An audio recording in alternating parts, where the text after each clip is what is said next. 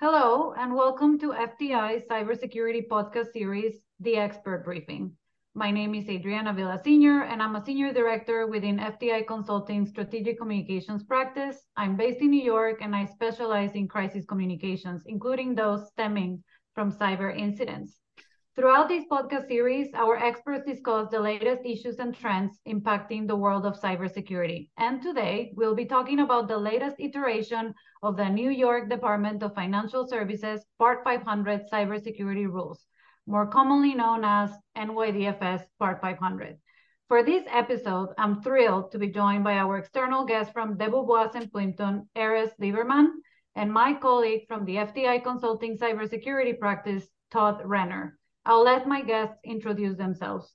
Hi, thank you very much for having me. So this is Erez Liebermann. I'm a litigation partner at Debevoise and Plimpton and member of the firm's uh, data strategy and security group. I'm delighted to be here working with old friends from the Department of Justice who are in this group with me. Prior to being here, I spent 10 years at the Department of Justice prosecuting cybercrime and the U.S. Attorney's Office in New Jersey. Had a number of wonderful cases thanks to the amazing work of the FBI and the United States Secret Service and relevant to our discussion about New York DFS, got to work with Justin Herring, who's now head of the New York DFS cyber section, but was also from the U.S. Attorney's Office in New Jersey. Between the U.S. Attorney's Office in New Jersey and, and my role here, I also served in house at Prudential Financial, where I was chief counsel for cybersecurity and privacy and led a team of lawyers as well as a team of 22 incident response and threat intelligence professionals around the world. During that process in 2017, we sat down and talked with the New York DFS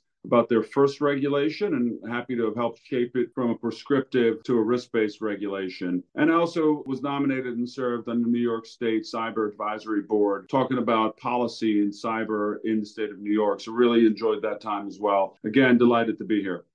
Hi, everyone. Thanks for listening to this podcast. My name is Todd Renner. I'm a senior managing director based in Atlanta as part of our cybersecurity group here at FTI Consulting. I have more than 25 years of leading complex global investigations from cyber intrusion response through crisis management, and now helping to provide strategic leadership for mitigating emerging business risks, really capitalizing on using my experience both internationally and through over 20 years with the FBI to help companies through some of their most challenging times. At FTI Consulting, I advise clients on cybersecurity topics, including digital assets, which wraps in NYDFS and BitLicense work through consent orders and monitorships, and then more traditional insider threats and complex investigations that are stemming from geopolitical issues and, and cyber criminals.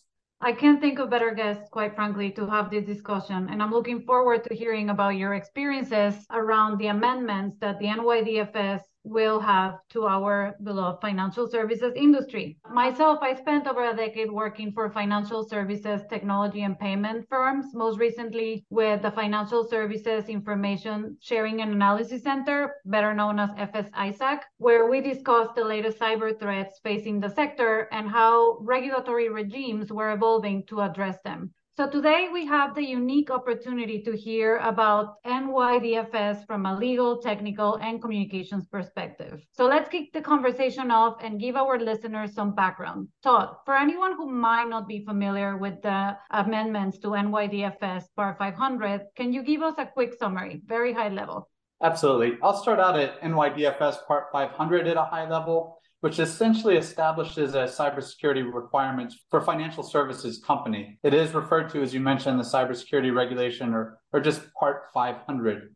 It's been described as first in the nation, even though it's no longer new. And in my opinion, NYDFS is ahead of the game. Other agencies are seeing what they're doing for these regulations and for these cybersecurity basic requirements. And I look at it from the cybersecurity lens. So the various parts of NYDFS that includes guidance for how CISOs should be working and pen testing and third parties and uh, multi-factor authentication, which to this day, we still talk about with companies that some companies are struggling with this, these basics of cybersecurity. We see that coming out in the near future, SEC and other regulators are really following suit, whether it's specifically around Part 500 or very similar type regulations, that risk should be informing cybersecurity programs. And, and this is really the crux of what NYDFS is doing, establishing those cybersecurity requirements for financial services companies.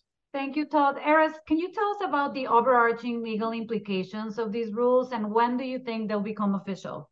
Yeah, so uh, let me start with the last part. It's unclear when they'll be official. I know that New York DFS received a tremendous amount of comments, and to give them a, a ton of credit, they had a pre proposal period. They ingested some of those, they put out a new proposal. Uh, I think they really are working through those. I can't imagine it's going to be any time before April or May. And, and of course, in April, we're also expecting the SEC cybersecurity regulations. So it should be a very busy a spring in the cyber regulatory field. From a legal perspective, uh, I'll start by saying that Justin Herring, again, head of the New York DFS Cyber, former prosecutor, he has said repeatedly that the risk assessments that they receive have been cookie cutter. That you could take the name of one company that's sitting on top of one of these risk assessments replace the name of another company and they would give you the same risk assessment, which of course is just not a real risk assessment. A real risk assessment should be a big dive into the actual controls, and then it should be a map of those as controls to the regulation. And you might as well map it to other financial services regulations. Aside from that, there are a lot of legal implications in terms of the role in governance here. There's a lot of escalation out of the board. Some might argue that we're moving the board from supervisor or oversight to management, but that's where the regulation currently stands. So working through that governance is going to be a big function for the CISO and legal teams. The notifications are certainly going to be much more onerous. There's notifications for material events, which there has always been, but now there's additional notifications for third party events and for ransomware events and for events relating to privileged accounts. So, with all of these additional notification requirements, that question of escalation is going to be very, very important for companies to work through. So I think that that is really high on the list. And then finally, I would say documentation. Companies have always had strict documentation requirements. Now you're adding it, and DFS added it for affiliate cyber programs. So having an affiliate create that documentation puts a lot of stress on your third party risk management program. Thank you, Erez. Fascinating. I would be remiss not to talk about how communications requirements are now very clearly in, included in these changes. As some of you may know, NYDFS is mandating the inclusion of a cyber crisis communication plan that clearly states how the firm will communicate with stakeholders in the event of an emergency or disruption stemming from a cyber incident. And it is also requesting that these plans are tested every year at a minimum, and they want to include senior officers and the highest ranking executive in this, what we call exercises. And why the focus on communications? because it's so hyper connected and interdependent that even if you're technically strong and able to overcome disruptions, but your communications to the market are sending mixed signals, you will send an alarm that can result in systemic risk, which has another set of ramifications for the financial system at large. It is critical that you have an, proactive approach to cyber crisis communications. For instance, Erez was talking about escalation protocols. Those decisions should not be made when you have an incident already in place. Those decisions need to be very well thought out because at the time of a crisis, it's not the time to decide who is going to talk to the employees, when and how much will be explained to them. For instance, we just saw this LockBit hack to a trading system and it created a ripple effect in the market. There was an evident lack of control on external communications, not just giving the threat actor extortion leverage, which could have resulted in the payment of the ransom, but it also created significant reputational risks to other financial stakeholders and make no mistake, a cyber crisis communication plan in the financial sector is not holding statements. Those are just statements and they can survive 24 hours at best. It has to be a holistic view that ensures you are incorporating financial stakeholders so that they're not publicly deemed as impacted and creating systemic risk when it wasn't necessary. So based on the background, it's clear that the proposed Part 500 rules are much stricter than previous NYDFS cybersecurity regs. What aspect do you think will be the biggest challenge for organizations to comply with? Sure. So let me start by one of the more technical elements, which is asset inventory. The DFS has identified, and Justin Herring spoke about this a couple years ago in a conference and said that good cybersecurity requires an understanding of what you have and what your assets are. But it is really difficult to develop an asset inventory, especially one that includes all of your assets and cloud assets. It's a tremendous undertaking. I think it's going to be long. They extended the amount of time in order to do that. I still think it's going to be very difficult to do it in a year or two, especially since their definition of an asset inventory includes data classification. And typically, you'd build out your data classification and then in a serial fashion, you might build out your asset inventory. These are really big work streams. Companies should be starting that now, uh, even before the regulation goes into effect, because it is intelligent in cybersecurity. Just briefly, I would mention two other things. The questions around notification and materiality are really big, and they're going to come in with the SEC's questions on materiality. We're working with a ton of companies before either of these regs go into effect to come up with a matrix around what is material for their companies, what kind of incident could create that. How do you factor in the operational, reputational, legal, all the different possible elements that could bring to a material event? And how do you therefore know when it's material, escalate it, and then disclose it based on both New York's requirements and the SEC? I think that's a very big undertaking that companies are taking part in. And finally, how do you get the board involved? Board oversight to the extent that both New York and the SEC are requiring, I think is going to be difficult. They're, they're looking at board expertise as well. And so if you don't have that expertise, you need need to be advised by an expert. But if you don't, and you got to build that in, that cadence, that training, so that they can provide sufficient oversight. I really hope that the regulations keep it in the oversight as opposed to the management role. There's a role for management and a role for boards. But even for that oversight, it's good to have that training. And something that uh, the oversight has historically caused in organizations is you have to kind of redesign the reporting lines, the organizational structure, so that you can actually be compliant and those accountabilities are reflected within reporting lines. And depending on the organization, its maturity and its sophistication, at times you see the CISO sitting multiple layers below the C suite. And that in itself presents multiple challenges to your point, right? The materiality. If you are not well connected to those who are tasked with determining the materiality of an event like this, and the CISO cannot interface on a frequent and mature basis with this C-suite executives, it's going to be hard to make it happen, right? So that's talking about morphing the way you have the CISO sitting within your own organization. And in a way, it can also become a vicious cycle because then the CISO is not really equipped to articulate cyber risks in business terms. And that in itself also creates these gaps, right? Where a cyber risk is only discovered when you already have an incident and at times a material incident. Todd, what are your thoughts on all of this? Yeah, it's interesting that the question is phrased as it is stricter than, than normal regulation, or it's going to be a big challenge for organizations and while I think both are true and accurate, we work with companies from the assessment phase when everything is going well, all the way through their worst day when they have not been through this sort of crisis, which is really a bet your business type of crisis sometimes. And I have seen that this, while stricter and bigger challenges, they might provide opportunities as well. I've seen where CISOs and CIOs and CFOs use this as a voice and, and that that hindrance will help fund new projects and get new role job roles in a company or help get new equipment. So in my view, that increased accountability is a good thing. It will help customers. It'll help IT groups. It helps make a more secure environment, especially for the financial services sector. Transparency is increasing. I do see that as a challenge for companies. NYDFS to their credit, publishes consent orders online for all the companies. And historically, old school way of thinking about cyber is, well, our reputation is going to be damaged and let's not talk to anyone or seek help. Let's just keep it in house. We're seeing from NYDFS it could be hefty fines associated with not doing this. And it is going to make it out. So let's do it right to begin with. Let's use this as an opportunity. And the last thing I'll talk about as far as that that challenge is I do think that the new reporting requirements, federal requirements, mixed with possible conflicting state or international requirements, will cause a challenge. I mean, what is material? When did the clock actually start? I think Erez's materiality matrix is a great idea. It's going to help companies really calculate what I need to do and when. But if you start out from not looking at this as a, as a stricter regulation or a big challenge and use the guidance as it is, I think it's a, a great opportunity for companies to mature their cyber footprint and ultimately mature as a business. I mean, cyber risk is business risk. Could not agree more. So it is clear that financial services firms need to start preparing now. What advice would you give them? Todd?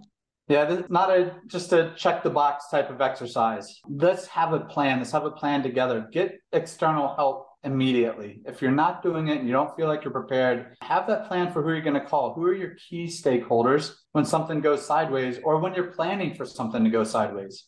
We need to involve our legal teams like Erez. We need to have that team on board from the beginning because as a cyber person, we could come up with the best laid cyber plans of who we're going to tell, how we're going to share forensics, who we're going to share logs with.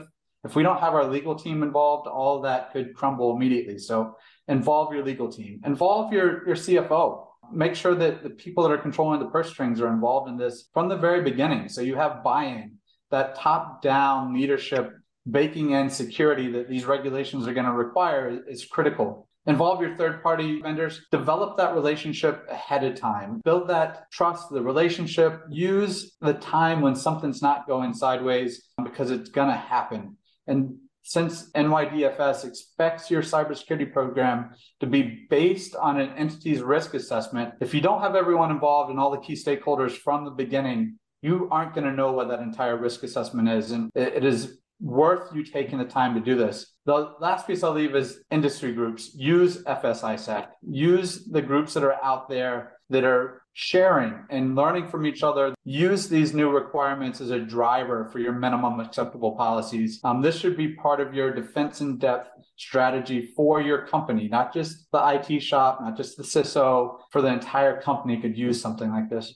Yeah, so I, I can't agree more with Todd on risk assessments. I think they are the most critical element. And let me just tell you how I did it uh, when I was in house and, and how I do it now. I hired my outside counsel and I had them hire a firm that would do an assessment. The firm does an assessment, provides technical controls, and the law firm, of course, can be any good law firm, right? And so that law firm then takes these technical controls and maps them against the regulation. And while you're at it, you're not going to map them just against the New York Department of Financial Services. You're going to map them against other regulations and, and lawsuits and other things that have come out through enforcement actions. And you're going to get a double-headed report. One will say, where do these controls and governance and risk and technology map against the regulations? And where are you in terms of your own technical controls? And what do we all need to focus on? What's the roadmap to do that? And that is what you're going to present, both as your plan for cybersecurity and you're going to present it to the executive management and the board of directors. There is a, a, great free tool out there that the Cyber Risk Institute has put out called the Cyber Risk Profile, now just called The Profile. It's free, F R E E free. You can uh, sit down with your information security team, your compliance team, your risk team, go through that. I highly recommend that. I still love using external support to have that independence and to have the benchmarking, which you simply can't do yourself every year, every couple years, something along that cadence in order to get that assessment but use that report because it's really free from Cyber Risk Institute and is really, really helpful. The other thing, and New York DFS now calls for it, at least in the current draft, is tabletop exercises, and they call for it together with the senior most management in the company. Justin Herring, in a release a couple years ago, said that the CEO should not be testing the incident response plan for the first time during an incident, right? You got to test it in advance of that, and tabletop exercises should be really bespoke. It should not be something that comes off the shelf and you plug in a different name of a company. You sit down with the company and you figure out what the most valuable assets are, where the networks are that are connected, how you create a tabletop that is then really, really geared towards something so that people in the room when they hear that and they say oh wow yeah if that party that client of mine gets impacted by this breach and i need to make a public disclosure and i need to tell new york dfs and i need to tell clients that's a significant event and i need to figure out how to work on that because you don't want to do that on the fly and so practicing all that together, I think will create a really strong culture for, for both preparedness and response and would be things that I would do to get the companies ready. Could not agree more. And you touch on two things. The benchmark, there is no way in house you get a holistic view of what's the gold standard in the market, what others are struggling with. If you don't have external help, that's something we usually hear from our clients. What are the best doing? I want to be able to emulate the gold standard. And the other thing, the exercise is critical you don't usually count on your clients forwarding your email to the press, huh, you bet they will. And that will create other types of problems. Because you raise such a great point having a company like FTI that has done those assessments with other companies, it's not just to tell you, oh, you're not as good as you think you are. It all depends on the rater. We've certainly worked with your company and others, and the, the internal folks are too harsh on themselves and are not giving credit where credit is due. And they don't realize that they're actually further ahead in the process. But that is really where your expertise across the board and across industries, being able to provide that and then to brief that to senior management is so critical to provide that roadmap and to give everyone a comfort about where they stand.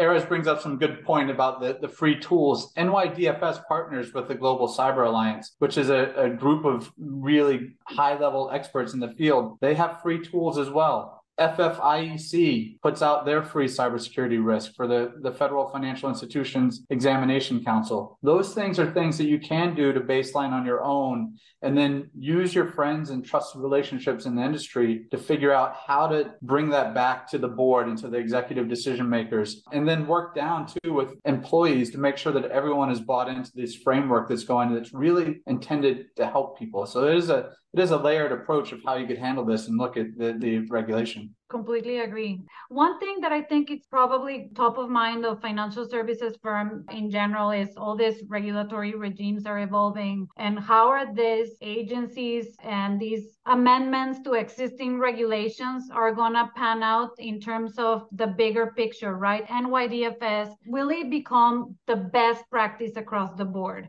All right. So I, I do see, and this is back to one of the challenges, I do see that there will be some conflicting guidance coming for our global multinational companies that we work with that are they're going to get guidance in different places. If you look at a place like the UK, for instance, where they've streamlined some cybersecurity reporting, they've been through that pain of, of getting everyone in the country on board with how to deal with the national security and, and the business risk surrounding uh, cyber, specifically with the National Cybersecurity Center there, it makes it easier but these global multinational companies are going to have to deal with that. I, I do think that the standards that are coming out from NYDFS for their regulations are great for catching up with the times. NIST is not new, the, the National Institute of Standards and Technology. Those cyber standards have been around since at least 2013. Um, you look at PCI and, and you look at CIS critical security controls those things have been around for a while. But while companies and the people that are really good at, at, their roles know to follow those or use those as baselines, I think the enforcement that NYDFS is putting out on these is really going to change the game how other regulatory regimes follow that is a, a good question. I'm, I'm, not sure how that's going to shape up, but I do see the industry best practices and standards that are associated with these regulations. It's time for everyone to get caught up. It is time for companies to have the voice that they need to keep customer data private and, and protected. You know, it's funny, and I hate to be a, an American who says, oh, we're doing cyber right, but I think we are. On the cyber side, we are leading the world. Uh, on the privacy side, we're catching up. But on the cyber side, it's the world catching up to us. New York DFS and some of the other regulations coming in the United States have led the world, but there is a very fast catch up now.